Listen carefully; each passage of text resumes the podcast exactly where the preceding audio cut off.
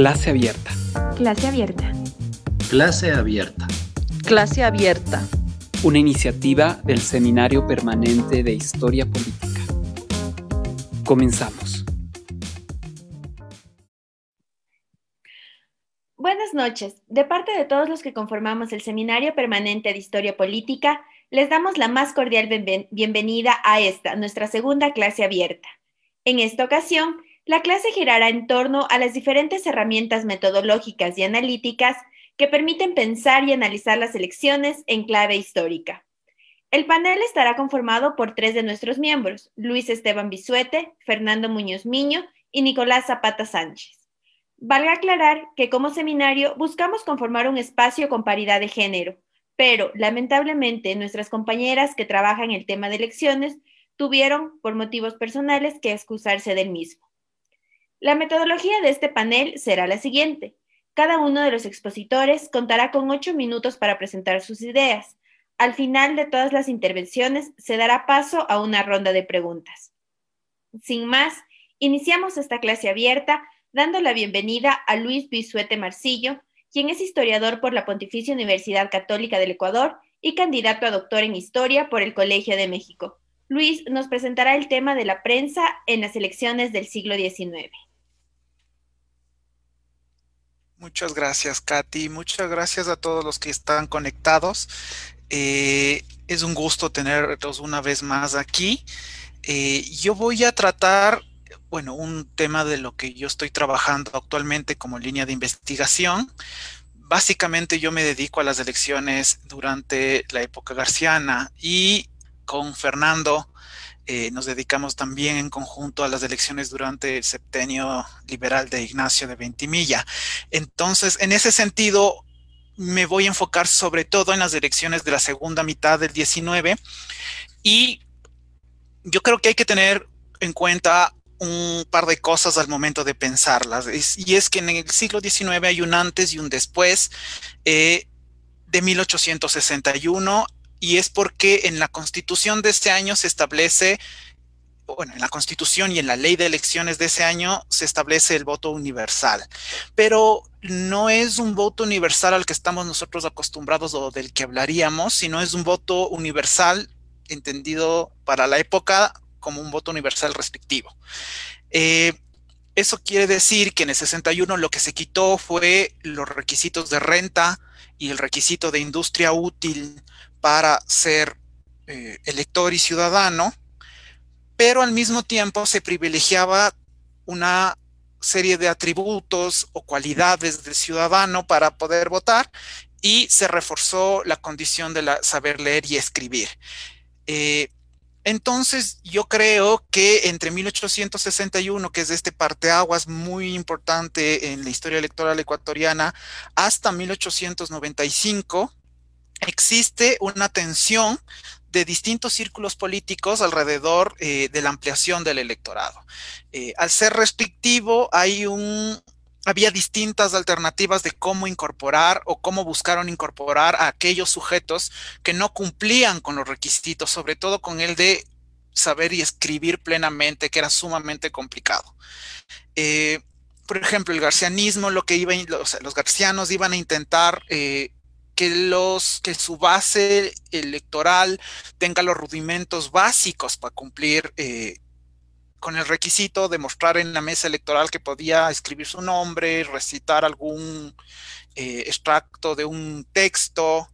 En cambio, el radicalismo liberal lo que iba a intentar es, o iba a abogar, por lo menos al último cuarto del siglo, es la eliminación del requisito de alfabetismo o un eh, intento de disminuir la exigencia respecto a este. Otros liberales, en cambio, eh, pugnaban por incluir otros actores relegados con, la reforma del voto universal, por ejemplo, como la tropa del ejército. Eh, pero sobre todo hay un cierto y un gran peso en estos años de un sector que podríamos llamar aristocratizante. Eh, este voto, e, este grupo pugnaba por un voto que cumpliese los requisitos de las leyes, eh, pero al mismo tiempo les permitía excluir y defendían la exclusión de muchos actores, sobre todo aquellos que trabajaban en las haciendas, trabajaban, eh, tenían patrones, eh, incluso la tropa, en, un sentido de que estos no los consideraban votantes libres. Creían que había una relación de clientelismo que hacía que su voto fuera encausado por quienes los empleaban o sus superiores. Eh, en cuanto a la prensa, entonces, en estos años que también sufre un cambio paralelo, en la década de 1850, 60 y 70 sufre un cambio. Antes de estas décadas se buscaba sobre todo la prensa eh, mostrar una única opinión, eh, se mostraba como vigila, vigía de la acción de los gobernantes, pero desde, desde mediados del siglo XIX se defiende una pluralidad de opiniones y se convierte a la prensa en un espacio de batalla. Eh, Elías Palti lo llamará un modelo estratégico de prensa en el que la prensa juega un rol muy importante en las elecciones. Entonces, en las elecciones se va a intentar desmantelar la candidatura opositora y fortalecerla del candidato al que son adeptos quienes están opinando. Eh, por ejemplo, dos casos muy interesantes es las elecciones presidenciales de 1868 y las elecciones presidenciales de 1875, en la que hay una pugna entre los periódicos a tal punto que logran desmantelar candidaturas. Recordemos que en el 68 los candidatos eh, que se proponían, que eran más eh, sonados, eran García Moreno por un lado, Pedro Carbo por el otro, y una vez que eh, un gran contingente de periódicos a favor de García Moreno, entre el Correo del Ecuador, el Nacional, La Patria, La Estrella de Mayo y otros, eh, empezaron un ataque frontal a la candidatura de Carbo fuera de otro tipo de impresos, Carbo termina desistiendo de su candidatura. Y es en ese momento en que se propone la candidatura de Francisco Javier Aguirre Abad, que sus aliados guayaquileños y cuencanos van a intentar hacerle frente a la prensa garciana con otra prensa que iba a terciar con ellos y a defender su candidatura. Finalmente estas, estas elecciones no se llegaron a cabo, pues en el 69 eh, García Moreno da un golpe de Estado y eh, se proclama presidente. Después habrá una asamblea que lo vuelva a ratificar como tal. En cambio, en 1875 ya hay un García Moreno que ya no hay García Moreno, de hecho, es asesinado, pero las candidaturas que circulan en esos años eh, tienen un fuerte contingente impreso, hojas volantes contra periódicos, el un periódico oficialista garciano contra los opositores que habían logrado concertar una candidatura común. Y al final del día, la prensa opositora logra inmiscuirse con los ciudadanos, o sea, difundir su discurso eh, crítico contra la candidatura oficial de los círculos de García Moreno y logra desmantelar la candidatura. Entonces, en 1875, el candidato que era presentado como sucesor de García Moreno, o uno de los sucesores de García Moreno, eh, termina desistiendo de su candidatura y resultado de esto, Antonio Borrero concentra la gran mayoría de votos y de apoyos y termina siendo electo presidente eh, para finales de 75, pero eh, básicamente desde 76. Entonces tenemos que recordar, como podemos ver, que esta no se trata de una prensa de noticias. Hasta fin del siglo XIX no existe una prensa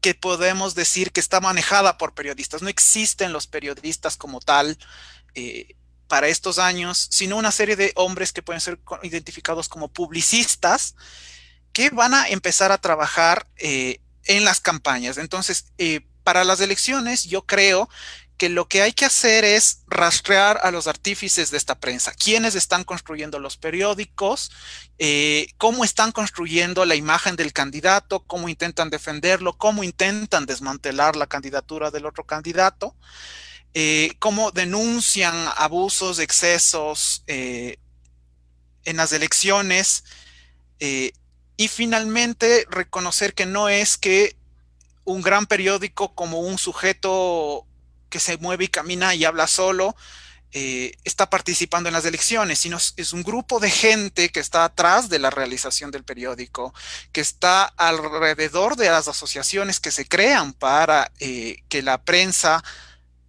difunda una candidatura. Eh, es muy importante verlo. Entonces, esto implica ver una serie de fuentes que quizá lo veamos en la sección de, de preguntas porque se me acaba el tiempo, pero yo creo que la prensa permite ver a las elecciones como este espacio de disputa y negociación que no solamente se limita en se proclama una candidatura, se difunde la candidatura y se va y se vota, sino es un, contexto muy conflictivo, básicamente desde el inicio de la República, pero visible en la prensa desde la segunda mitad del siglo XIX. Eh, muchas gracias. Muchas gracias, Luis, por tu intervención. Ahora damos paso a Fernando Muñoz Miño, quien es historiador por la Pontificia Universidad Católica del Ecuador y maestro en investigación en sociología política por la Flaxo Ecuador. Él trabajará el tema de elecciones y trabajo coalicional. Bienvenido, Fer. Muchas gracias, Katy. Eh, gracias también por la posibilidad de, hablar un poquito sobre las elecciones y lo que yo quisiera plantear en este momento pensando en una herramienta que puede eh, funcionar para los análisis históricos de las elecciones. Es algo que yo trabajé en mi tesis de maestría, que es el trabajo coalicional. ¿No? Eh, para esto quisiera partir de, un elemento que me parece importante y es pensar que en las elecciones hay diferentes actores que se encuentran en juego, ¿no? Que se encuentran trabajando, disputando, contendiendo en los espacios electorales. Em, y también hay procesos que ocurren durante las elecciones.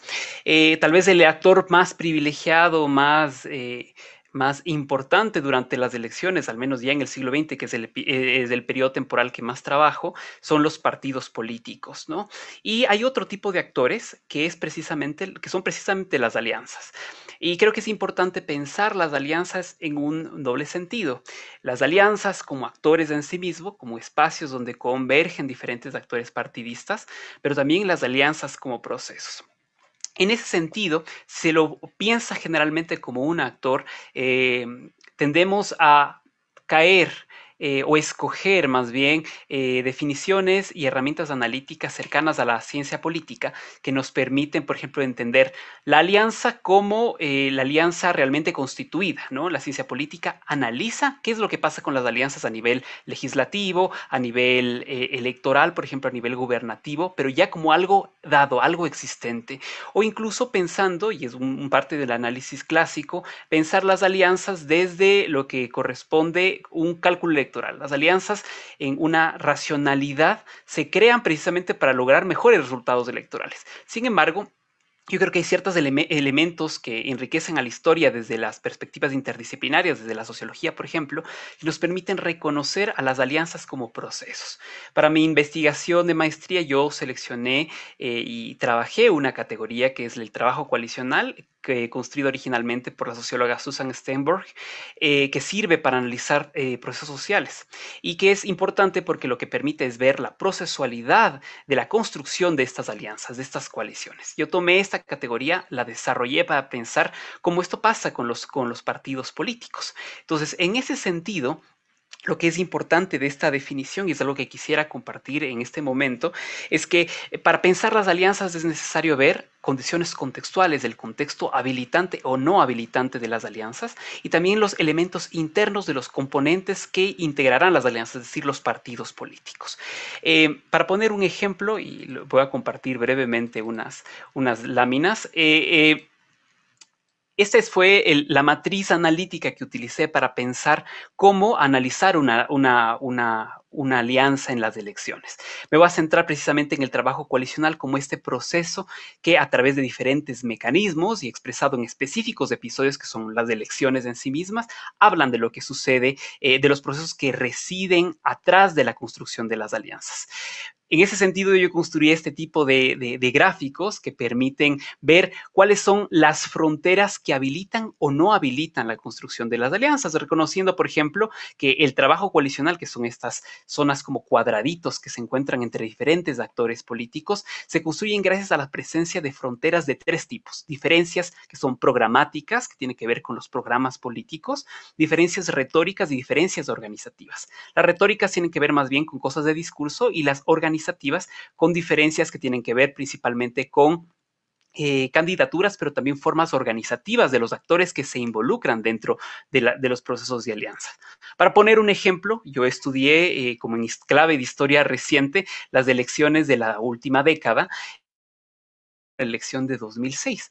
Para este proceso yo analicé que existieron dos coaliciones que se armaron en el campo de las izquierdas, porque únicamente me restringía al campo de las izquierdas, que era la alianza entre Alianza País y el Partido Socialista Frente Amplio, y la alianza entre Izquierda Democrática y Red Ética y Democracia. ¿Cuáles fueron los elementos que construyeron una posible alianza más amplia? Pues una frontera, que en este caso aparece con el número 6, que era la frontera entre el discurso pro-constituyente, por un lado, de los actores que decían vamos a llamar una asamblea constituyente y del el discurso anticonstituyente que decía vamos a hacer en cambio una asamblea, de, eh, una, un espacio de reforma constitucional. Ese tipo de fronteras habilitaron o permitían que los actores se juntaran o por el contrario que cualquier alianza fuera imposible. Si seguimos avanzando en las elecciones 2009, podemos ver que estas alianzas, eh, que estas fronteras, eh, algunas se fortalecen, algunas cambian y aquí aparece una frontera clave que es eh, la frontera que tuvo que ver con la alianza Movimiento Independiente Polo Democrático, Red Ética y Democracia, llamada la Alianza Izquierda Unida, que se enfrentó a Alianza País, que no fue en coalición, a la que apoyaron, por ejemplo, el MPD y el Partido Socialista Frente Amplio, y lo que les diferenciaba principalmente era una diferencia, una frontera que tenía que ver con la diferencia entre partidocracia y antipartidocracia. Si seguimos avanzando, las fronteras se van complejizando y aparece una que es eh, muy importante, que tiene que ver con el discurso de una falsa izquierda o una verdadera izquierda en las elecciones 2013. Por ejemplo, en este caso, la Unidad Plurinacional de las Izquierdas reivindicaba esta frontera de verdadera izquierda, mientras que acusaba a Alianza País de ser una falsa izquierda. Esa frontera tiene un carácter mucho más específico en el 2017, que es algo que podemos ver hasta el momento, que es la frontera que tiene que ver con el correísmo anticorreísmo, que diferenció al acuerdo nacional por el cambio que se identificaba del centro a la izquierda frente a la apuesta de Alianza País, que también a pesar de identificarse en el campo de las izquierdas, eh, se encontraba una separación definitiva, una brecha casi insalvable, que tiene que ver con esta diferencia entre correísmo y anticorreísmo. Eh, pongo en consideración este, este, este, elemento porque creo que nos puede servir pensar los procesos de construcción de alianzas precisamente para ver otros procesos. Con Luis, como bien lo mencionó, estábamos analizando las elecciones en el siglo XIX, en el cuarto final del siglo XIX, cuando todavía no existían partidos políticos realmente constituidos. En ese sentido, ¿este modelo analítico puede servirnos para pensar las elecciones? Yo creería que sí, a pesar de que el actor eh, que constituye la alianza no necesariamente es un partido político, sí existían círculos políticos, sociedades, clubes eh, que auspiciaban las campañas, que en el proceso de construir candidaturas iban construyendo esos espacios de trabajo coalicional. Las diferencias pueden ser programáticas, es decir, de programas de gobierno, ideales, ideologías incluso, pero muchas veces, en el caso del Ecuador, y eso creo que lo podemos ver más cercana en, las elecciones recientes, las diferencias definitivas suelen ser las diferencias de candidaturas. Los programas aguantan cualquier negociación, pero las candidaturas no. Entonces, pensar los procesos electorales en clave de trabajo coalicional, ver las alianzas como un producto de un proceso más complejo, nos puede, permitir entender eh, cómo los actores están trabajando y en el proceso electoral donde están campañas, donde están discursos, estas alianzas se cimentan, se separan, se destruyen y esos efectos tienen muchas veces consecuencias en el mediano plazo. Las fronteras que a veces reconocemos hace 10 años pueden seguir formando parte de las fronteras actuales que crean, posibilitan o destruyen eh, las posibilidades de alianzas de este trabajo coalicional que, que les acabo de compartir. Eso, muchísimas gracias. Muchas gracias a ti, Fer, por esa importante explicación. Recordamos también a quienes nos acompañan en nuestra página de Facebook que pueden dejar ahí sus comentarios que serán contestados más adelante. Ahora recibimos a Nicolás Zapata Sánchez. Él es historiador por la Pontificia Universidad Católica del Ecuador y estudiante de la Maestría de Políticas Públicas en Aflaxo, Ecuador. Su exposición versará sobre elecciones y desigualdad, el proceso de inclusión a grupos de atención prioritaria en las elecciones. Bienvenido, Nico. Ok, listo. Buenas noches con todos y qué gusto estar presente en este, en este momento con ustedes. Bueno, efectivamente sí, eh, creo que en, este, en esta parte de la conversación a mí me interesaría llamar a una reflexión para entender este, cuáles, cómo se han dado estos procesos para poder incluir a una serie de actores sociales que están contemplados como grupos de atención prioritaria que efectivamente a lo largo de todo un proceso histórico han sido grupos que se los debe entender que han sido eh, marginalizados por varios factores sociales, políticos, económicos y específicamente me interesa hablar sobre un grupo en particular que son las personas con discapacidades. Por tanto, este, mi interés en esta, en esta conversación breve es realizar una reflexión para entender, primero, a las elecciones como un elemento transversal para la participación política de la comunidad y cómo a través y cómo entender que eh, que los procesos que se van dando deberían apoyar en la reducción de desigualdades y por otro lado entender las elecciones como un principio fundamental para el desarrollo de los regímenes democráticos para fomentar la participación política y obviamente llegar a estos procesos de igualdad para todos los grupos.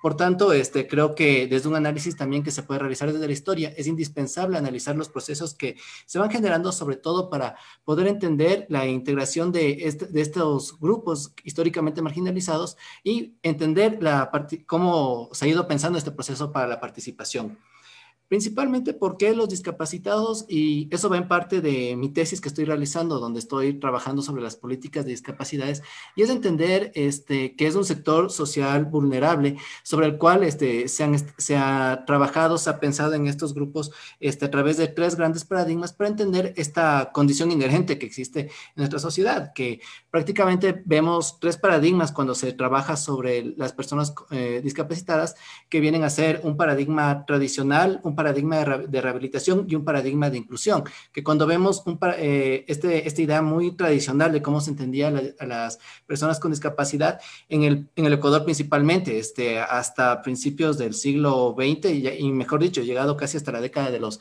50 y 60, vemos que son sujetos excluidos prácticamente de varios procesos sociales, no se piensa de ellos como para que puedan este, participar y trabajar en estos espacios. Y incluso se los, se los considera sujetos que deben tener más bien una intervención por parte de organizaciones, sean religiosas o de beneficencia, y también, este, obviamente, hay una serie de calificativos que se les considera, eh, según su condición mental o física, como locos, anómalas y una serie de calificativos extra, ¿no? Este, aunado es un paradigma de la rehabilitación que viene a estar más eh, incorporada entre la década de los 60 a los 80, donde se trata de, incorporar a estas personas en un grupo, eh, este, se quiere incorporar sobre todo desde un plano de la medicina, de un proceso de rehabilitación para integrarlos y que tengan un acceso más factible a la salud. Ahí se habla sobre todo desde la invalidez y la minusvalía, que obviamente también son categorías este, muy segregadoras en cierta manera, y posteriormente entender hacia el proceso de inclusión en los años 80. Eh, de los 80 en adelante y en el siglo XXI, donde vamos a tener una serie de resultados por parte del Estado, donde vamos a ver que este proceso de inclusión de estos grupos y que se les va a entender como grupos de atención prioritaria, se empiezan a crear una serie de discursos, una serie de desarrollo de políticas para permitir una inclusión en plano social, económico y principalmente en participación democrática. Eh, haciendo esta, toda esta contextualización, me interesa ahora eh, ver este proceso de participación política, porque es interesante ver que entre la década de los 40 y los 60 eh, hay una serie de pretensiones por parte del Estado donde ya en algunos ámbitos normativos, como las constituciones que se empezaron a realizar, se piensa en ellos como como sujetos que deben ser protegidos con el Estado, que deben recibir algún tipo de subsistencia, pero no se habla más, más allá de ello. Este, ya en el 90, a partir del 98 podemos ver que hay una consideración donde se les debe ver como sujetos de derecho, pero no es sino hasta el siglo XXI, o sea, ya específicamente hablando a través de, de la participación de actores tales como el CONADIS, este, el Ministerio de Salud Pública y otros actores que eh, fueron incorporándose, este, logran hacer que con la Constitución del 2008 y el Código de la Democracia se les se permite el voto facultativo, que es un tema muy importante porque primero que nada este, se logra esta incorporación, integración de los de, de estos de esta de, este, de este sector, de esta, de esta comunidad para que puedan participar mucho más ampliamente. Y por otro lado este también este cuando uno ve de una manera un poco más holística y cómo se ha ido trabajando estos procesos, vemos que hay una serie de discusiones tanto a nivel nacional como a nivel internacional para ver cómo buscar esta reducción de desigualdades, por un lado, y principalmente en el tema de la participación política. Entonces, aquí el tema de las elecciones llega a ser importante porque, por un lado, este, vemos que se busca eh, por parte de algunos actores, que eso mm, trataré de explicarlo más, más adelante, este, tratan de sostener una idea de que se tiene que crear una comunidad política que permita una participación por un lado y también este, también este, con actores que vienen tanto desde el sector público como desde el sector privado, pensar en un cambio de un marco ideacional que se ha estado sosteniendo y que a lo largo del siglo XX se puede ver que esos aportes que van a existir van a permitir este, la importancia de, de, integrar a, estas personas ¿no? en estos procesos de, de, la participación política. Este, de igual manera, eh, algo que me llama la atención es cómo entender a las elecciones, cómo eh, un proceso un proceso que es fundamental dentro de la democracia, eh, que es la participación y que puedan elegir a este, también a, los, a, los, a, las personas que son representantes en este ámbito de política, llegaron a, llegaron a pasar décadas, llegaron a pasar este, varios procesos y que recién en el siglo XXI estamos hablando realmente de un proceso de inclusión bastante fuerte. Entonces, eh, personalmente considero que que dentro de la historia es importante rastrear los procesos y discursos que salen desde un ámbito de, desde un ámbito tanto desde la política, desde la sociedad, para identificar los procesos y los actores que pueden ser tanto académicos y organizaciones como también políticos, para poder este, y, ver las condiciones y los procesos que han logrado para incorporar, para que puedan este, pensarse en este proceso de participación y sobre todo este, llegar a entender a las elecciones nuevamente como este principio fundamental Obviamente vamos a ver este, procesos como eh, actores como el CONADIS, este, las secretarías de inclusión que se van a empezar a crear, que que van a lograr incluso crear este, eh, procesos y, instrumentos de política que van a ser importantes reconocer e identificar para generar campañas de concientización, incluso a nivel social y sobre todo a nivel institucional, que eso es un punto muy importante que, cabe recalcar. Entonces, creo que con eso sería mi, intervención y creo que después podremos dar paso a las preguntas respectivas. Entonces, muchas gracias. Muchas gracias a ti, Nico, por esa importante explicación. Sin más, damos inicio a la ronda de preguntas. Eh, como moderadora, iniciaré con una cuestión que me surgió sobre representación. No sé si Fer o Luis nos me puedan ayudar con esta pregunta, pero lo mío está relacionado al tema de la representatividad, sobre todo porque no sé cuándo se cambia, pero por lo menos en gran parte del siglo XIX, eh, la representación no necesariamente tenía que estar ligada al territorio como es ahora que los candidatos deben ser eh, nacidos o deben residir por cierto tiempo en ciertas provincias o ciertos cantones, dependiendo de la dignidad, para poder participar y representar a su territorio, por llamarlo así. ¿Cuándo se da ese cambio? No sé si saben cuándo se da ese cambio y qué implica que, por ejemplo, a lo largo del siglo XIX, personajes, digámoslo, de índole nacional como este, Urbina, o el propio García Moreno, fueron electos por, por diferentes provincias, sobre todo por provincias eh, como un poco más alejadas. Si no estoy mal, Urbina para 1800, para en la década de los 50 fue electo, por ejemplo, este representante por Loja. Entonces, ¿cómo, cómo se maneja ese tema de la representatividad y el territorio, la, la, la pertenencia a cierto territorio durante las elecciones?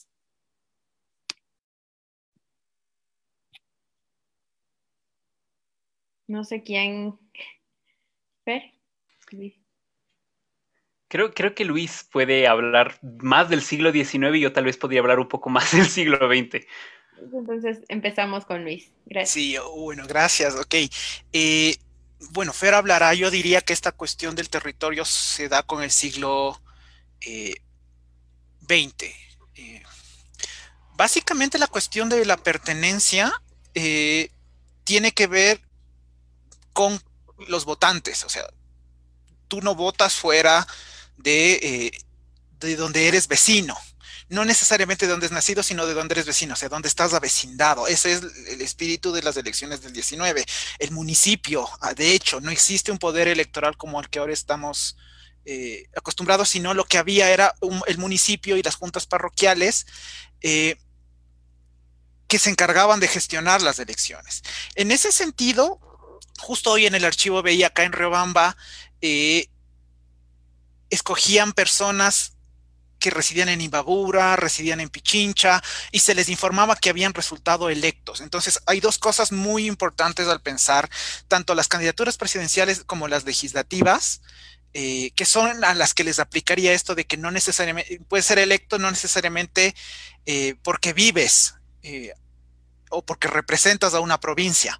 Entonces, la primera es que los representantes, o sea, el presidente y los representantes que van al legislativo tienen que cumplir un perfil de ciudad, o sea, de, de, individuos desprendidos de los intereses privados. Sabemos que eso no pasaba, pero era, idealmente debían ser individuos que velaran por los intereses comunes.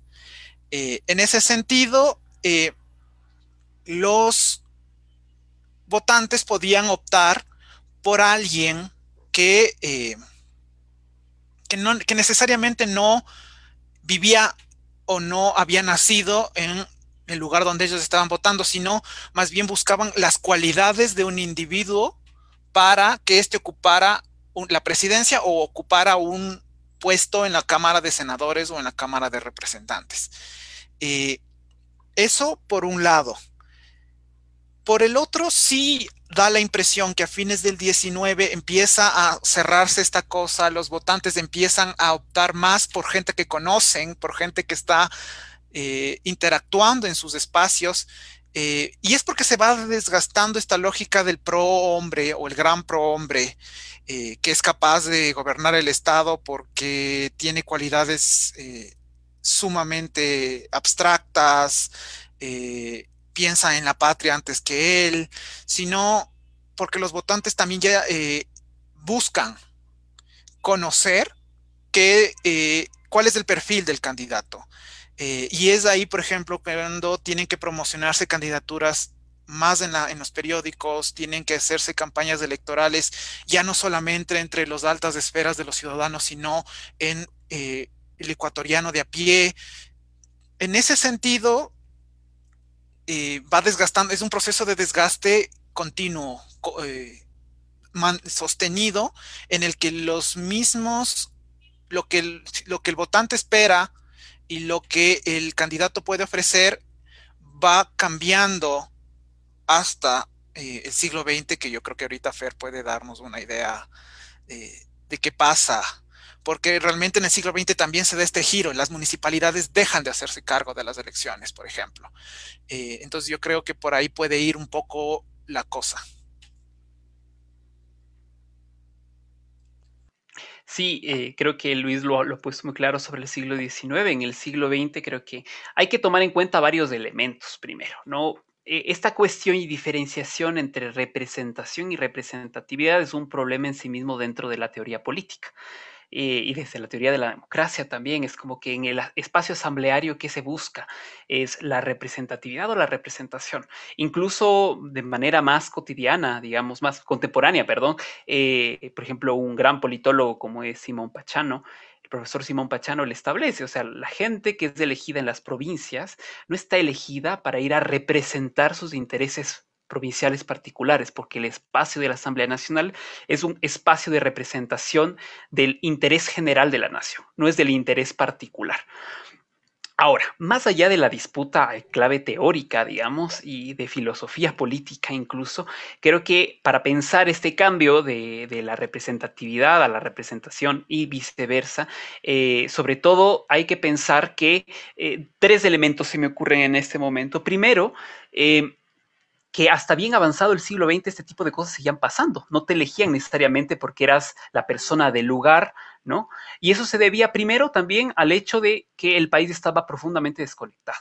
Realmente es el, ferrocarril trasandino el que empieza a conectar más fluidamente el país y, que permite incluso el transporte, la movilización de los asambleístas, de los diputados, de los senadores al Palacio Legislativo, o sea, las cámaras que se encontraban en Carondelet antes de la construcción del Palacio Legislativo que ahora conocemos.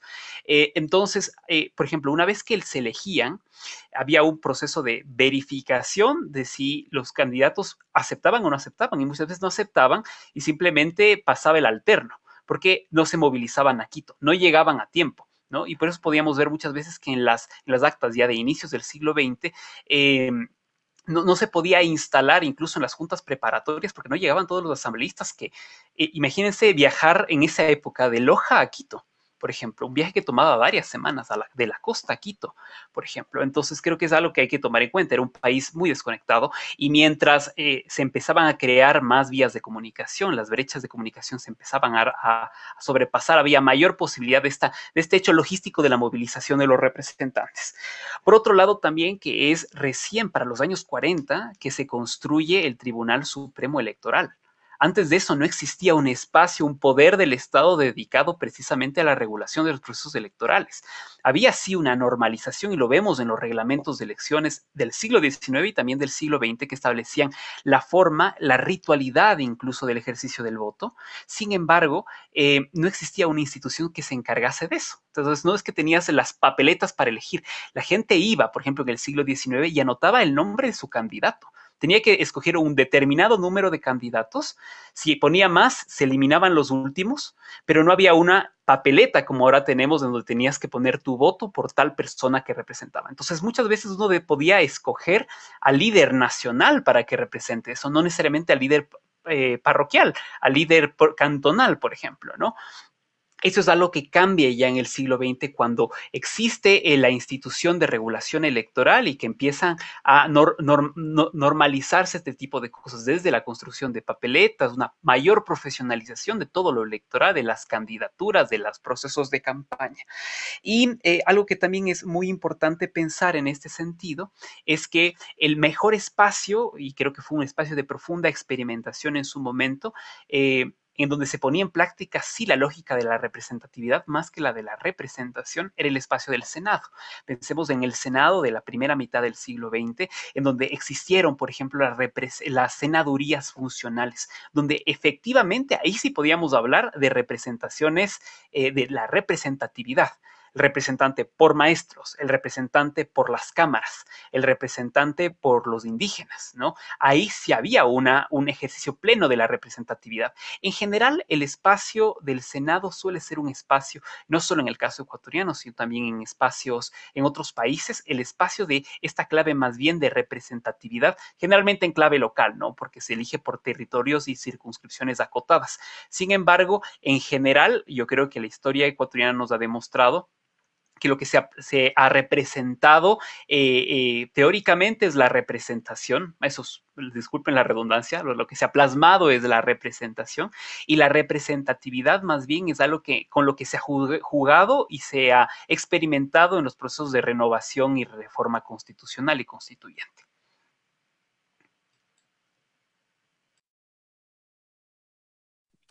Muchas gracias, Fer y Luis, por sus respuestas. Ahora, eh, para complementar estas ideas, también damos paso a Viviana Velasco, quien quiere hacer un comentario al respecto. Vivi, adelante. Buenas noches con todas, con todos, qué gusto que nos acompañen. Eh, yo quería dar unos elementos para responder la, pregunta de Katiuska de eh, cómo se daba la representación provincial con respecto al, o desde cuándo es un requisito ser parte de haber nacido en la provincia para eh, participar en el proceso de, eh, de representación. Eh, recojo algunos elementos de Fernando. Eh, y de Luis, pero quisiera poner en el debate la relación que existe entre ciudadanía y elecciones, entre ciudadanías y proceso de representación. Parece que es algo obvio para nosotros en la contemporaneidad, porque ya somos estos sujetos totalmente atravesados por la política moderna, pero en la construcción del Estado, en los momentos primigenios de la construcción del Estado, la ciudadanía no era universal y la, la ciudadanía era una condición que además eh, tenía unos requisitos que eh, hacían que se construyan naciones con pocos ciudadanos. Y creo que eso es algo importante em, de decirlo y es un elemento, eh, digamos, este, este proceso de incorporación y de ampliación de la ciudadanía y por lo tanto de la representación en las elecciones, en el sistema electoral, em, es importante de tener en cuenta porque eh, en un espacio que se estaba construyendo con pocos ciudadanos, eh, era muy difícil que exista, por ejemplo, representatividad de los propios de la tierra, de los propios del país, ¿no es cierto? de los hijos de las ciudades. Y ese es un tema que, que, uno puede encontrar mucho en, las, en los documentos cuando se quejan, ¿no es cierto? Las, las autoridades locales se quejan de que otras personas de afuera, pero este de afuera no significa extranjero, sino de afuera, de pronto del cantón de la provincia, pasan a ser electores.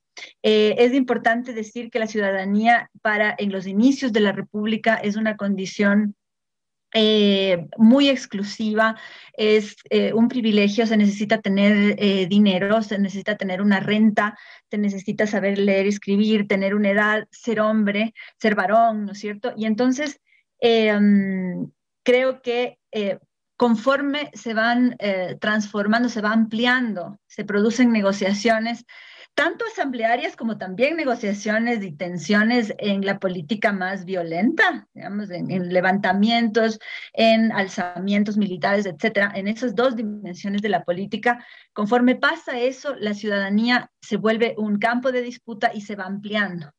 Eh, una vez que existe una ampliación de ese espacio, por ejemplo, en 1861, eh, ya hay una posibilidad de pensar en electores eh, eh, en miembros, ¿no es cierto?, representantes que sean parte de la propia provincia. Y ese va a ser un problema de construir una democracia con, digamos, en, un proceso al principio excluyente de la ciudadanía.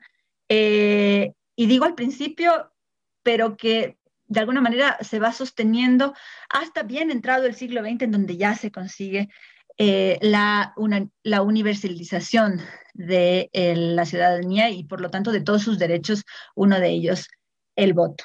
Con esto yo me quedo acá y eh, le doy la palabra pues a la, moderadora. Muchas gracias Vivi, igual por complementar la respuesta.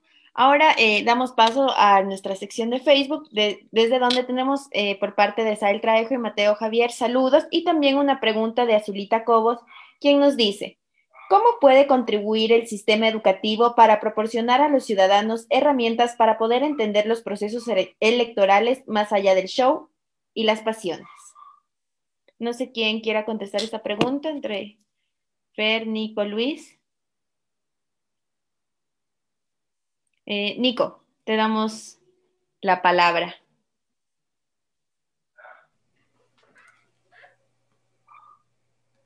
Ok, gracias. Eh, a ver, yo diría que tanto un poco hasta por la experiencia que he tenido eh, trabajando con estudiantes de colegio, creo que es sumamente necesario entender primero el proceso democrático, entender cuál es la importancia de la democracia como un, como uno de los regímenes que actualmente a nivel mundial este, es el que más cala, es el que más influye, pero sin embargo, este, entender también qué procesos van a, van a la par con ello.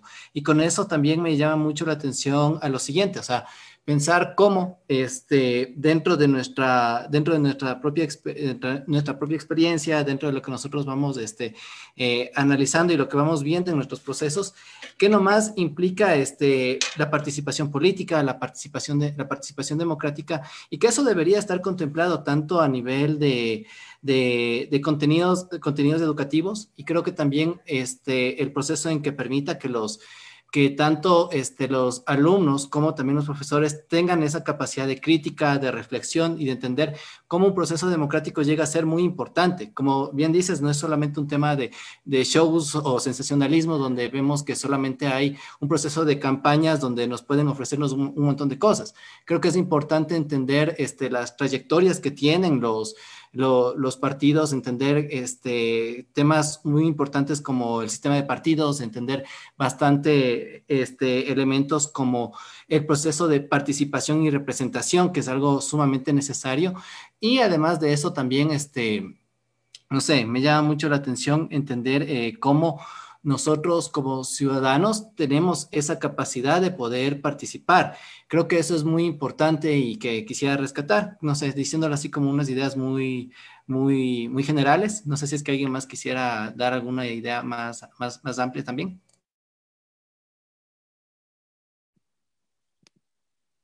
Luis, Fer, tal vez, o alguien más del seminario quiere acotar con la idea o damos paso a la siguiente pregunta.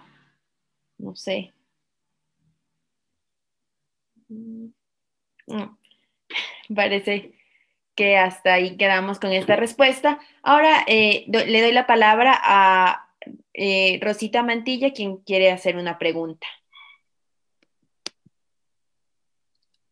Muchas gracias por, este espacio. Em, pues escuchando las intervenciones de Fernando y de Luis, eh, me quedó resonando esta idea de pensar a las elecciones eh, un poco más allá, digamos, de, las facciones políticas, del mismo ejercicio de, votar y de todo lo que implica ese contexto, sino más bien pensar a las elecciones también como un proceso más amplio de participación política. Eh, y esto me vino a la mente pues por el, también el acercamiento de Luis a la prensa y la mención que hizo Fer a las alianzas como parte de un proceso más amplio. Eh, y pues me recordaba un poco al trabajo de algunos historiadores que a finales de la década, o en la, más bien en la década del 90, empezaron a, pensar un poco en la esfera pública en el siglo XIX para pensar en la participación política. Eh, y para pensar cómo, si bien las elecciones no son como las pensamos ahora, eh, si había una participación un poco más amplia, es decir, la ciudadanía no estaba totalmente limitada, sino que habían otros, digamos, otras, otras maneras de ejercer la participación política dentro del debate público. Entonces, ¿cómo pensar un poco esta categoría de, la esfera pública como, como un espacio en el que se hace el uso público de la razón, digamos, como una serie de individuos privados se, reúnen a, a discutir por medio del uso de la razón, es decir, no, de la violencia o de otras, eh, más bien con el uso de la razón para pensar asuntos que son de interés común. Entonces, quisiera saber un poco más sobre cómo podrían, eh, cómo están pensando ustedes también la participación política y las elecciones, y si pueden como profundizar un poco eso, cada uno en el siglo que explicó, el siglo XIX y el siglo XX, y, bueno, esa era, esa mi duda. Gracias, Rosy, por la pregunta. Bueno, para el siglo XIX la cosa es un tanto compleja y a veces parece que está lleno de contradicciones, pero eso es lo que hace rico el reto para el historiador. Eh, hay que reconocer, las elecciones convocaban a más gente, de la que votaba. Eh, el universo de electores era sumamente reducido porque pocos podían cumplir con los requisitos. Sin embargo, mucha gente se movilizaba en las elecciones. Eh, se discutían las hojas volantes a favor o en contra de un candidato, eh, qué sé yo, en las chicherías, en las plazas, en la calle como no todos sabían leer y escribir, había unas dinámicas de lectura en voz alta y eso generaba debate. Eh, en los desfiles, marchas eh, a favor de un candidato, participaba obviamente gente más allá de la que votaba. Y en muchos casos, a muchos ecuatorianos no les interesaba votar porque había otras dinámicas de qué había que esperar sobre los representantes y los gobernantes sin embargo, para la segunda mitad del siglo XIX sí hay eh, una mayor tensión respecto al voto restringido, o sea, este voto universal que no era tan universal porque era restrictivo, y muchos sectores logran como leer estas dinámicas e intentan acoplar eh, nuevas, eh, nuevos actores para que ejerzan el voto. Entonces, por ejemplo, tienes estos espacios que es de convergencia, pero también que plantean a, las elecciones como un conflicto. Y, un conflicto, sobre todo, como digo, a partir de la segunda mitad del 19, porque ya no es tan armónico esto de que no participo y espero que alguien que, por el que no voté eh, resuelva las necesidades del país y de la localidad. Entonces, grupos como los adeptos de García Moreno y del radicalismo entienden esto e intentan acoplar a nuevos espacios de la población.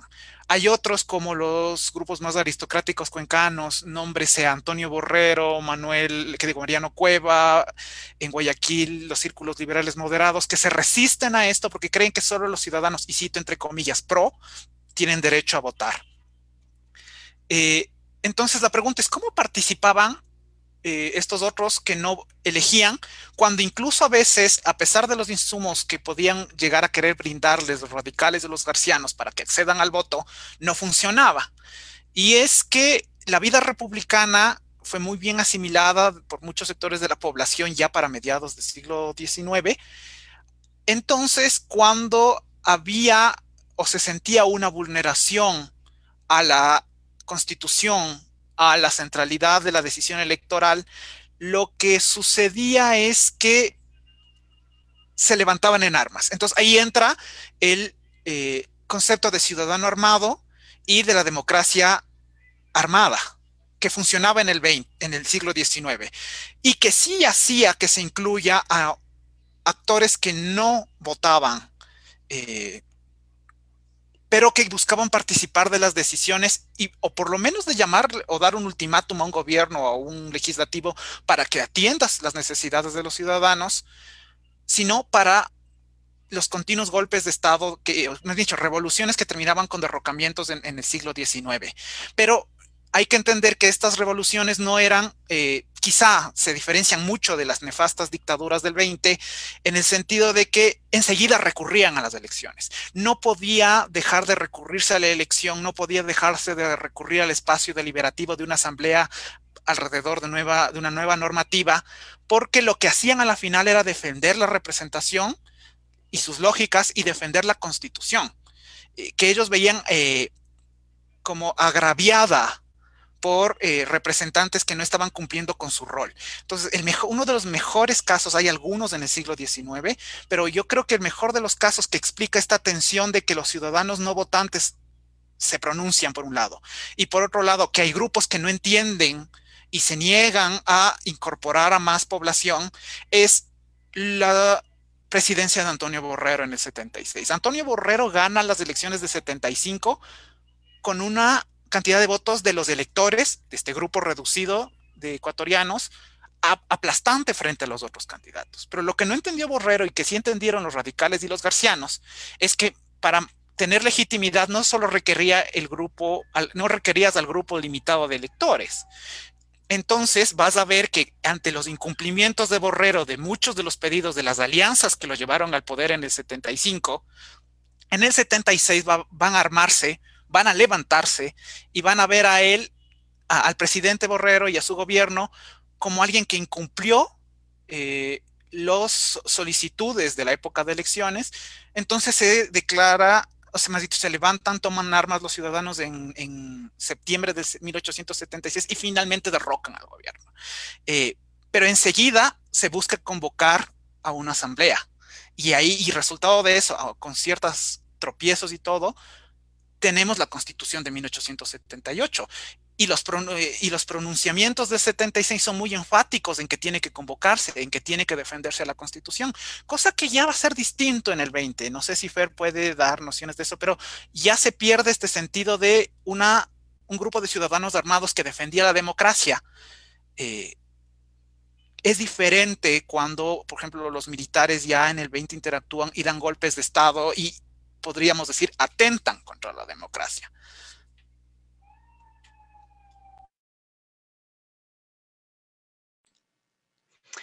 Sí, creo que la cosa en el siglo XX más bien me parecería que experimenta el movimiento contrario. ¿No? O sea, por un lado, creo que hay que ver, eh, y separaría al menos del siglo XX en dos, dos, mitades, y no son dos mitades cronológicas, sino más bien una mitad, que es eh, los las experimentaciones sobre la democracia eh, desde inicios del siglo, del, del, siglo XX, pasando por las dictaduras de los años 70 hasta el retorno a la democracia y lo que viene después del retorno a la democracia, ¿no?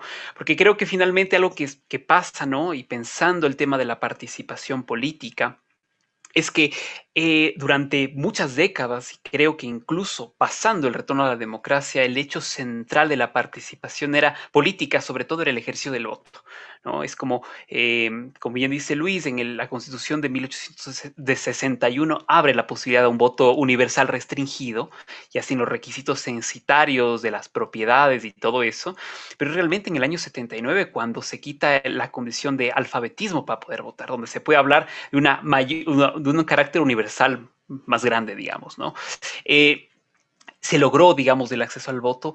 Sin embargo, creo que a partir del retorno a la democracia, a partir de ahí, empiezan a pasar ciertas cosas. La primera que me parece importante, ya la había señalado al inicio, es que el, la creación de canales de comunicación no implica únicamente que carreteras, vías de comunicación entre regiones, sino también el tema de los medios de comunicación.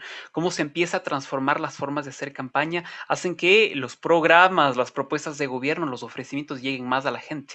Hay un momento de creo que de profunda politización alrededor de las campañas electorales de todo el siglo XX, ¿no? Eh, pero también, ¿qué es lo que sucede? Al mismo tiempo, a partir de los años 70, cuando se otorga por medio de la Constitución del 79, la creación de la ley de partidos políticos y la ley electoral, las, eh, em, el monopolio de la representación política se la otorga a los partidos políticos, que dejan de lado muchas de sus actividades que antes sostenían como el trabajo de agitación de masas, o sea, partidos que por ejemplo en la izquierda tenían una estructura mucho más amplia de simple, simplemente un partido electoral, ¿no? Abandonan ciertos espacios para concentrarse en lo electoral porque si es que no ganaban elecciones desaparecían esa posibilidad de representar en el espacio de la Asamblea Nacional, del Congreso en ese momento o de la presidencia de la República. Entonces es curioso porque en el momento en el que se consigue el voto y se logra ese momento, eh, la participación que empieza a constreñirse. Es como muy bien, querían el voto, tomen el voto, sin embargo, no participen de otra manera empieza a ver que siempre lo ha habido, digamos, en la criminalización de la protesta social. Podemos ver las persecuciones que se dieron en los años 80, eh, no únicamente a las grandes movilizaciones sindicales, sino también a los grupos insurgentes que, que, planteaban una participación política más allá del ámbito de la democracia liberal burguesa, por decirlo de alguna manera. Eh, y al mismo tiempo también se puede ver como el monopolio de la representación en los partidos políticos empezó o se buscaba quitar la, pertinencia política que tenían otros actores que tal vez no estaban en los partidos políticos. Entonces yo creo que en el siglo XX podemos ver que a pesar de que eh, se logra este voto universal, eh, la centralidad de la participación alrededor del voto se empieza a disolver. Y el problema es que podemos ver, por ejemplo, esto, el monopolio de los partidos políticos y luego hasta el punto de la institucionalización de la participación política, por ejemplo, recientemente en lo del, recientemente para los historiadores en los últimos 10 años, el Consejo de Participación Ciudadana y Control Social, por decir un ejemplo, ¿no? Entonces, yo creo que lo que podemos ver aquí es que eh, este entusiasmo que en algún momento generaba la participación dentro de la institucionalidad, o sea, cómo, eh, por ejemplo, los movimientos sociales u organizaciones sociales buscaban tener representación en la asamblea, empieza a ser desplazado porque esa, esa, esa participación se logra, se logra, pero se empieza a restringir por medio de las leyes y del nuevo sistema político que se construye a partir del año 79. Entonces, ¿qué es lo que pasa? Las elecciones dejan de ser el espacio que, bueno, siguen siendo el espacio que despierta pasiones políticas, entusiasmos y todo, pero que cada vez más las nuevas generaciones no le ven como el espacio de eh, preferente la participación política. Creo que, por ejemplo, las encuestas de, opinión pública, los instrumentos, por ejemplo, el Latino Barómetro, el Barómetro de las Américas, eh, la POP, todo eso, no, y y pongo otro ejemplo, la, la, encuesta reciente de participación política y jóvenes, la segunda encuesta nacional, nos demuestra que, eh, al menos en, el núcleo joven, eh, la participación política ya no está centrada en el tema de las elecciones, sino en otro tipo de formas de participación política. Entonces yo creo que es importante ver cómo finalmente los sujetos sociales fueron transformándose y los espacios de lucha por la participación política dejaron de ser los mismos. Ya no era la lucha por conseguir el voto y a través del ejercicio del voto expresar las formas de la participación política, sino otros espacios fuera de la institución que representan para los actores un carácter más activo de la participación política. Yo diría que por ahí podría ser una respuesta como para pensar el siglo XX, ¿no? O sea, se logran ciertos, lo, que se luchó durante siglos se logra, pero se logra constreñido y restringido. Ah, no hay que perder de vista que el retorno a la democracia es, eh, construye una democracia algo asilada, vigilada por los militares y por los nuevos partidos políticos. Y eso implica que los actores que no estuvieron dentro del consenso de la construcción democrática, siempre en la lógica de inclusión y exclusión, quedaron fuera de esos espacios de participación. Y creo que en los 40 años que han pasado desde aquello podemos ver eso. Siempre hay una tensión entre quienes están incluidos y quienes están excluidos. Muchas gracias, Fer y Luis, de nuevo por sus respuestas. Ahora damos paso a una pregunta que nos hacen desde Facebook. Diego Jalán Heredia dice, Buenas noches, una inquietud. En el siglo XIX, la institución católica influía en las elecciones.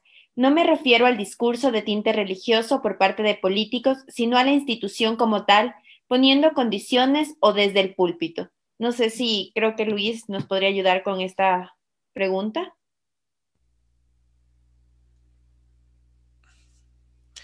Eh, sí, a ver, una cosa muy importante entender al 19, y voy a tratar de ser breve esta vez con mi respuesta, es que nuestras repúblicas nacen como repúblicas católicas. Así no lo diga la Constitución, eh, al menos hasta en la década de 60, nacen como repúblicas católicas. Y de hecho, muchas repúblicas latinoamericanas se conciben como repúblicas católicas. El proceso de secularización lo que va a hacer es distinguir las, dentro de esta república el lugar de Dios. Eh, Sol Serrano, para el, caso chileno, dirá cuál es el lugar de Dios en la república y cómo se va transformando.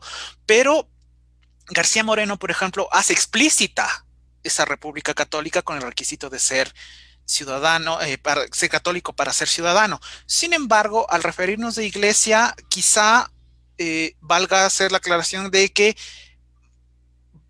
hay que pensar por un lado a los feligreses y por el otro lado al clero. Y en el caso del clero, el clero tiene una participación increíble en, el espectro electoral. Primero, eh, llegan a ser representantes, diputados, en algunos casos llegan a ser eh, de las máximas autoridades de las asambleas nacionales.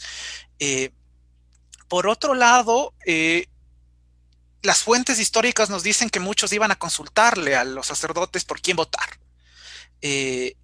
por otro lado, había propaganda desde el púlpito a favor o en contra de un candidato.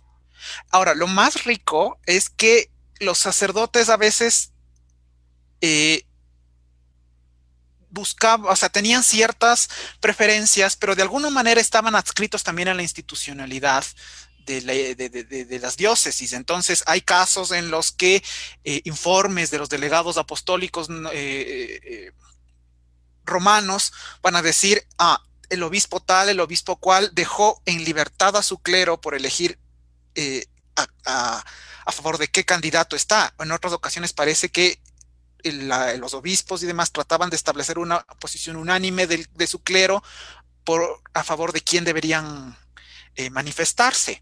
Por otro lado, solo la ley garciana, y no es un retroceso, sino solo hacerlo explícito nuevamente, eh, coloca que dentro de la junta electoral tenía que estar el párroco.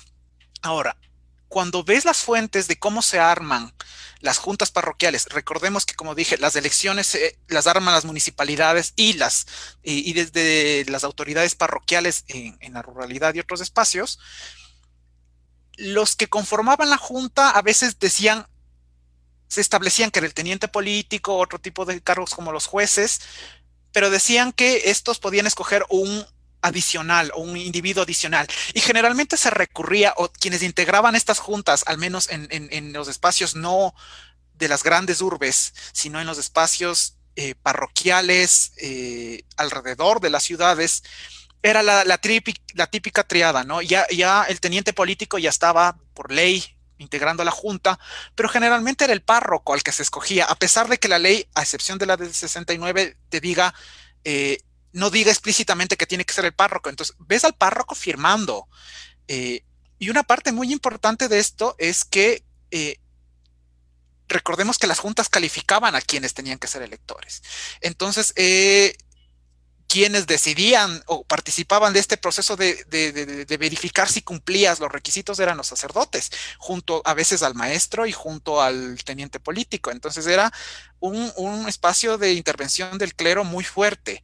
Ahora, en la década del 80, ya se trata, los mismos gobiernos progresistas de tinte católico trataron de restringir la, eh, esta campaña desde el púlpito que generalmente iba contra sus candidatos.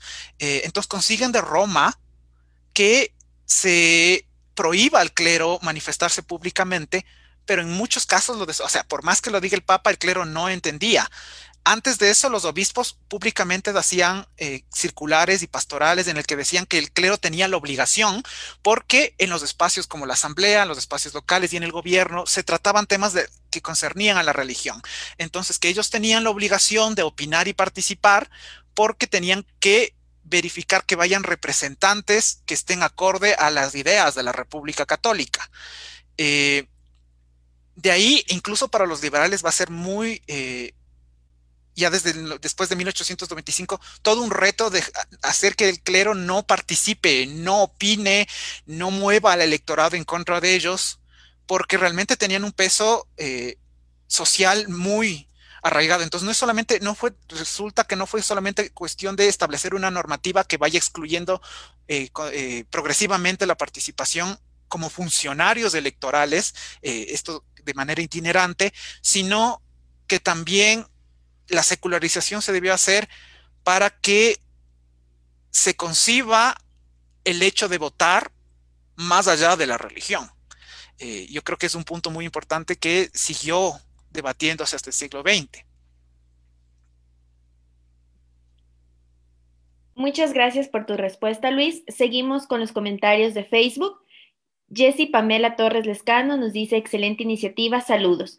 La página de historias nos dice, felicitaciones por la clase, se les nota la pasión, exponen con claridad y es un tema muy estimulante. Una pregunta, en sus investigaciones sobre las elecciones en Ecuador, ¿han encontrado ejemplos sobre la movilización electoral de negros y mulatos? Pienso en un caso como el que estudia James Sanders en Colombia. ¿Será que en Esmeraldas hubo algo parecido? No sé a quién, quién quiere contestar esta pregunta. Fer, Nico, Luis. Fer, te doy la palabra. Sí, bueno, creo que es una excelente pregunta. Muchas gracias por ella. Yo algo puedo responder eh, sobre una investigación que realizamos con la doctora Valeria Coronel, también integrante de este seminario. Em, que precisamente se puede encontrar, al menos en los escenarios, y Luis también podrá hablar de esto, del tránsito entre la, república, entre la democracia armada de los ciudadanos en armas hacia la democracia pacífica, eh, que en las guerras civiles se puede ver mucho esto. No puedo dar cuenta de lo que pasó en el siglo XIX, digamos, en la mediados del siglo XIX, por ejemplo, con la movilización de los Tauras, pero en la Revolución Liberal sí podemos encontrar una participación interesante, precisamente de, em, de sujetos racializados eh, principalmente vinculados y atados eh, a las montoneras alfaristas. Eh, y esa es una participación que no solo se ve en el momento de las elecciones, sino que se ve en la participación de los debates plenos en, la Cámara de los Representantes y en el, Senado. Un, caso importantísimo y sonado es, por ejemplo, que tiene que ver con algo que también hemos discutido con Luis en las investigaciones que realizamos, es sobre el, el antimilitarismo, fuerte antimilitarismo, sobre todo de los conservadores y de los liberales aristocráticos, que tenían frente a esta plebe en armas que alcanzó los derechos de la ciudadanía por haber ganado y disputado por la, por, la República en medio de las guerras civiles, a, que, a quienes siempre les eh, se, les eh, sentían como esa resistencia precisamente por su condición racial. En, el, en, las, en, las, en las grandes debates de la, de la Asamblea durante el primer alfarismo, por ejemplo, la Asamblea, digamos, la Cámara de Representantes y el Senado durante el primer alfarismo, se puede encontrar muchas de las críticas que decían precisamente es que pasado que los, los, soldados, la soldadesca, la soldadesca eh, a, la a, la que se le comparaba además con animales, despreciando su, sus etnias, por ejemplo, diciendo eh, los tigres, por ejemplo, de la costa, em, se han acercado a las urnas y están votando constantemente, se cambian de ropa y siguen votando. Eh, y generalmente las, críticas iban, siempre estaban atadas a un desprecio frente al color de piel, por ejemplo, o a una forma de comportarse que no era de los ciudadanos civilizados. Eh, seguidamente, uno de los grandes debates, por ejemplo, alrededor de la, de la discusión sobre el concordato, eh, ya en, el, en, la época liberal, también se decía, por ejemplo, que venían la soldadesca a manifestarse desde los palcos de la asamblea, ¿no es cierto?, en la que em, en la que no dejaban que los grandes caballeros discutieran los temas en la forma que había que discutir, ¿no? Entonces, eh, creo que este tipo de alusiones, porque es, difícil, por ejemplo, hacer un poco de lo que es, eh, y, dar una tarea pendiente, hacer un poco de demografía electoral, que es una tarea enorme a través de los, libros de registros de los electores, para ver efectivamente cómo podemos rescatar esta presencia eh, afro y, negra, digamos, en, en los cuerpos electorales. Pero al menos de parte de la crítica y de los relatos que podemos encontrar, de las acusaciones de fraude, de las posiciones aristocratizantes frente al hecho electoral, se puede encontrar y se puede sugerir una presencia activa precisamente frente a estas críticas que los sectores aristocratizantes daban contra eh, en el sector militar, por, por, por mencionar un ejemplo. Creo que es algo que nos puede servir para pensar, pero creo que demográficamente nos falta muchísimo por estudiar en las fuentes y también por procesar. Eh, para ser breve, para no hacer el cuento más largo, yo me poco, voy un poco más atrás de lo que dice Fer. Yo, eh, pocas son las referencias que he visto para las investigaciones que yo hago sobre, sobre todo alrededor de los tauras, que eran los movilizados alrededor del viejo marxismo, Ventimilla, Urbina. Pero, por ejemplo, en la época garciana hay una crítica al voto cholo. Eh, que, que, también se va a ver en la época liberal.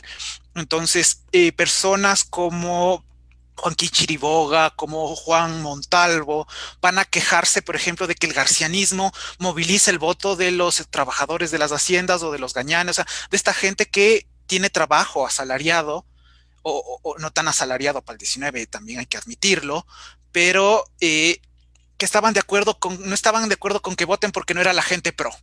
Entonces, solo la gente pro tenía que votar porque ellos eh, eh, conocían o entendían las dinámicas de, la representación y de alguna manera e, e, era sumamente excluyente. Entonces, las quejas son continuas.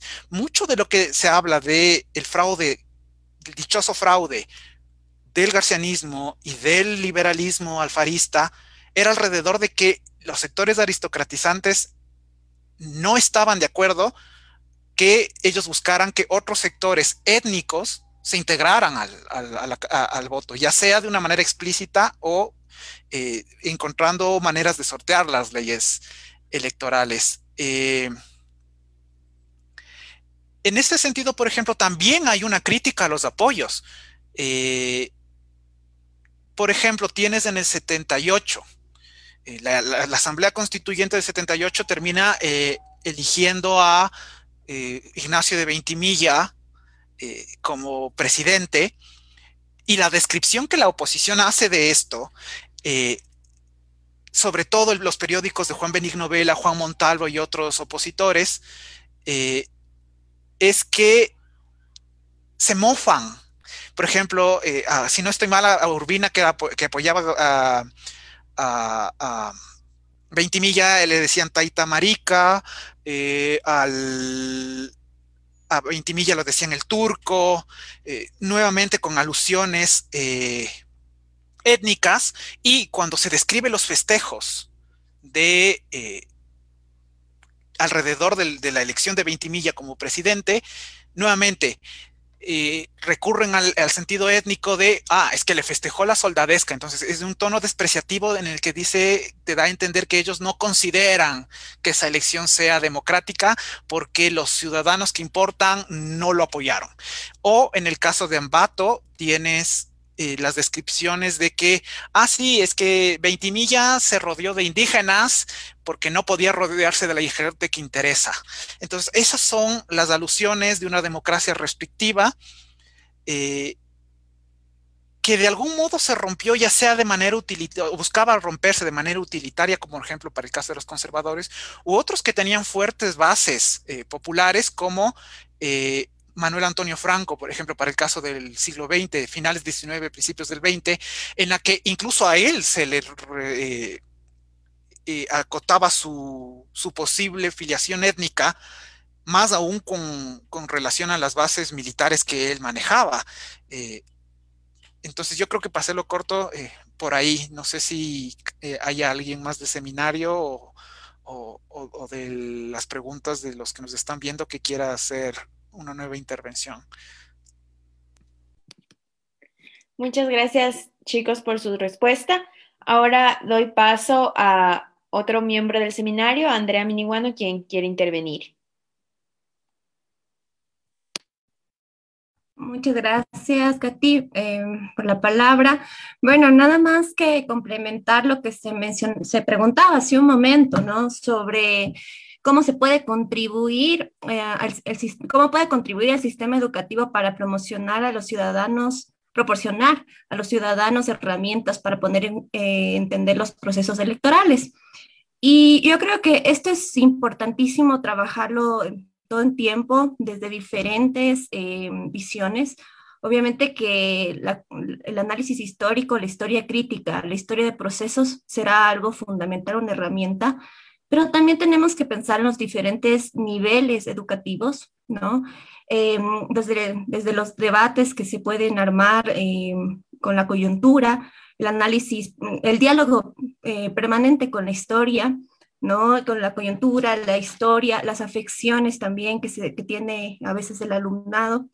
En, ya en la educación superior, eh, centrarnos también más en esa cuestión de escuchar otras realidades. Creo que una de las cosas que, más sucede en los momentos de electorales y al, momento de analizar un, momento electoral es que a veces no salimos de esas esferas. Y creo que es importante eh, ponerse justo a, averiguar, a dialogar con, otros sectores muy diferentes a los que, por ejemplo, el sistema educativo se relaciona. Entonces, eh, creo que esa sería una herramienta importante. Desde, digamos, cuando eh, abordamos desde un cuarto nivel de formación, también hacer eh, un cuestionamiento especializado, cómo las elecciones me, me, interpelan en mi formación, en la especialización que esté tomando, cómo me veo yo reflejado en ellas, cómo también qué, quiénes han estado jugando en torno a estos poderes y a quiénes están interesados también hacer eh, un diálogo constante eh, con qué ha estado pasando con estos representantes, quiénes han sido, de dónde vienen, y más allá de, no solamente ver a los caudillos o posibles caudillos o representantes, sino también quiénes están alrededor, qué, qué, qué, cómo han abordado las cosas que han sucedido o las necesidades, las propuestas desde mi parte profesional, eh, desde mi parte de formación. Entonces, creo que eso sería importante también eh, ver desde el sistema educativo, ¿no? Y, también relacionar siempre eh, los distintos espacios que hay de, debates con, con, lo que con los discursos. El análisis del discurso creo que es algo que siempre tiene que hacerse, ¿no? Y no solamente desde una herramienta em, sociológica política, sino también desde un momento de cómo lo estoy consumiendo, cómo me impacta, cómo me interpela, cómo lo consumo. Creo que eso también eh, sería importante tenerlo en cuenta al momento de abordar las elecciones que no deben dejarse de ver como un momento que pasa efímero, sino un momento que está marcando, que inicia una etapa, que deja otra etapa, qué secuelas están, están en juego y que también a lo largo de la historia, qué ha pasado con esos actores, como por ejemplo Fer nos decía, ¿no? Cómo, cómo, cómo se relacionan, cómo se adquieren, cómo se mueve el poder, siempre debería ser importante, no solamente en época electoral, sino antes de, durante también los diferentes momentos de, de gobierno. Como decía también Fer, eh, es importante ver que ahora la juventud tiene otras, otras acciones eh, de representación y de participación política, no solamente las elecciones. Ahora ya se busca otro tipo de involucramiento. Muchas gracias.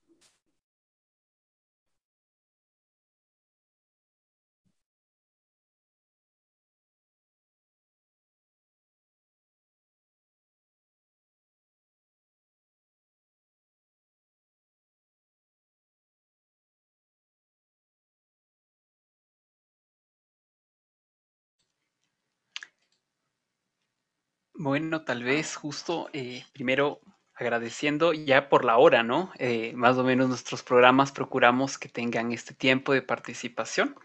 Em, creo que para, para poder cerrar, eh, vale la pena primero agradecer a todas y todas las personas que nos han acompañado, los comentarios, tanto las participaciones dentro del seminario como de, eh, las personas que nos han acompañado por medio de la transmisión en vivo en Facebook y tal vez unas palabras de cierre de parte de, Nico Luis antes de, poder em, cerrar este espacio. No sé, Luis, Nico.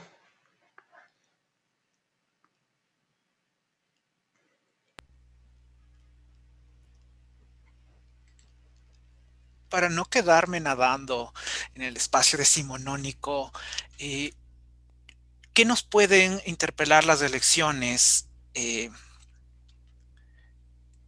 pues saber que son procesos continuos de transformación, eh, que, que, tienen que estarse readaptando a las necesidades contextuales y de más larga duración de los habitantes de un país en ese sentido, y, me permito lanzar un poco de leña al fuego, una de las preguntas que nos queda por hacer es si es que el marco legal de heredado el retorno, en el retorno a la democracia, en el que se privilegia la dictadura del partido, incluso en cómo se configura el poder electoral, cómo se hace y deshace alrededor del código de la democracia, no tiene que ser readaptado a nuevas necesidades.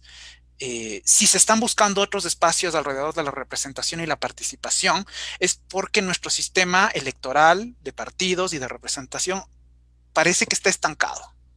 Eh, la desesperanza que se siente eh, en el electorado, eventualmente yo espero que se traduzca en iniciativas ciudadanas que exijan refrescar el, las elecciones al contexto que estamos viviendo y yo creo que el ejemplo, o sea, de, algo que viene desde el siglo XIX, con, el, con, lo, que nace en nuestras repúblicas, hasta el siglo, hasta, nuestros días, es que quieran o no, eh, ya sea esta, eh, porque hay nuevas formas de excluir en las elecciones, a pesar de que haya voto universal, eh, quieran o no quienes se resisten al cambio del sistema electoral, van a tener que hacerlo.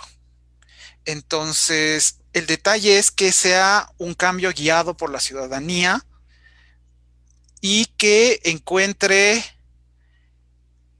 eso, lo que se ha buscado desde el principio de la República, una forma de representación que incluya a la mayoría de ser posible.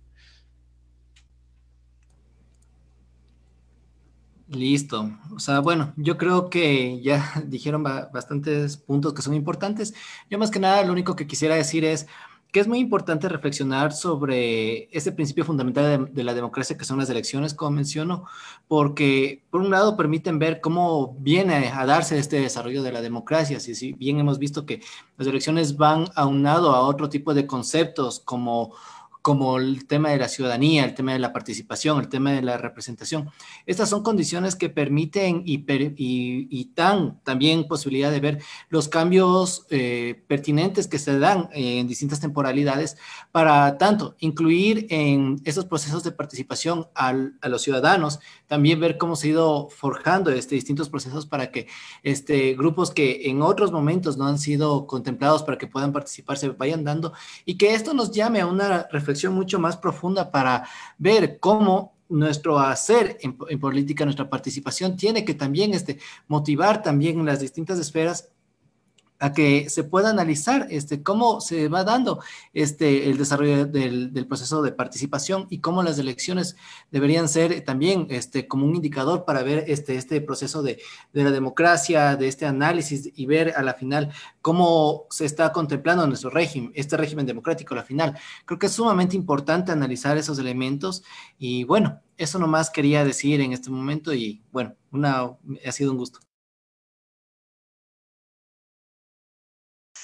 Sí, yo también únicamente para cerrar, nuevamente agradeciendo la posibilidad de hablar un poco de estos temas que como, como nos comentaban se ve que nos apasionan y tal vez por eso nos extendemos demasiado, sabrán disculpar.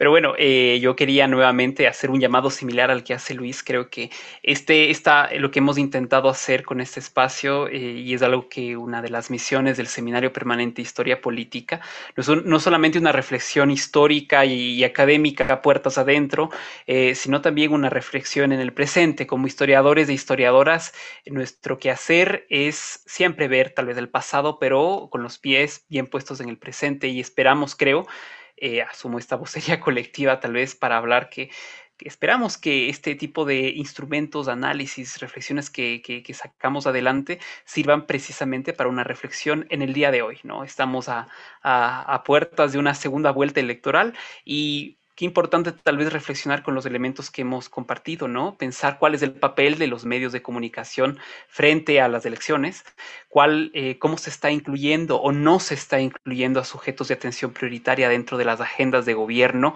de los candidatos que están terciando para la presidencia de la República, o cómo estas alianzas eh, finalmente condicionan o no condicionan el rumbo que va a tomar al final un posible gobierno, sea cual sea el, el, candidato que gane, ¿no? Entonces, como sea, creo que la historia y reflexionar sobre las historia, la historia de las elecciones en el Ecuador y en la región nos permite tener una, una una, comprensión más amplia de lo que estamos viviendo, tal vez profundizar siempre más en la democracia, a personarnos del hecho político y creo que eh, asumir en nuestras manos eh, lo que nos corresponde como ciudadanos y ciudadanas responsables.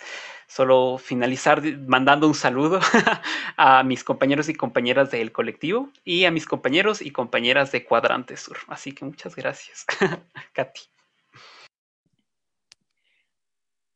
Muchas gracias, Fer, Luis, Nico, por sus intervenciones. Tenemos igual más saludos y felicitaciones en Facebook. Patricia Bermeo nos dice felicitaciones, muy interesante. Carlos Cabrera nos dice, concuerdo con Luis, los partidos se han vuelto el tapón para el tratamiento de la, conflict conflictiva política real.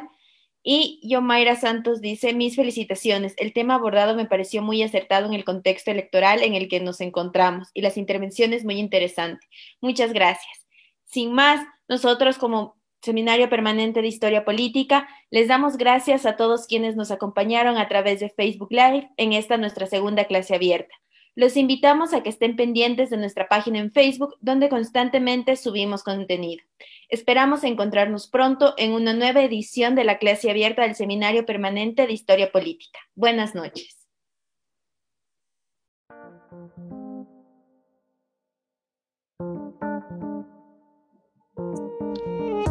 Clase abierta. Clase abierta. Clase abierta. Clase abierta.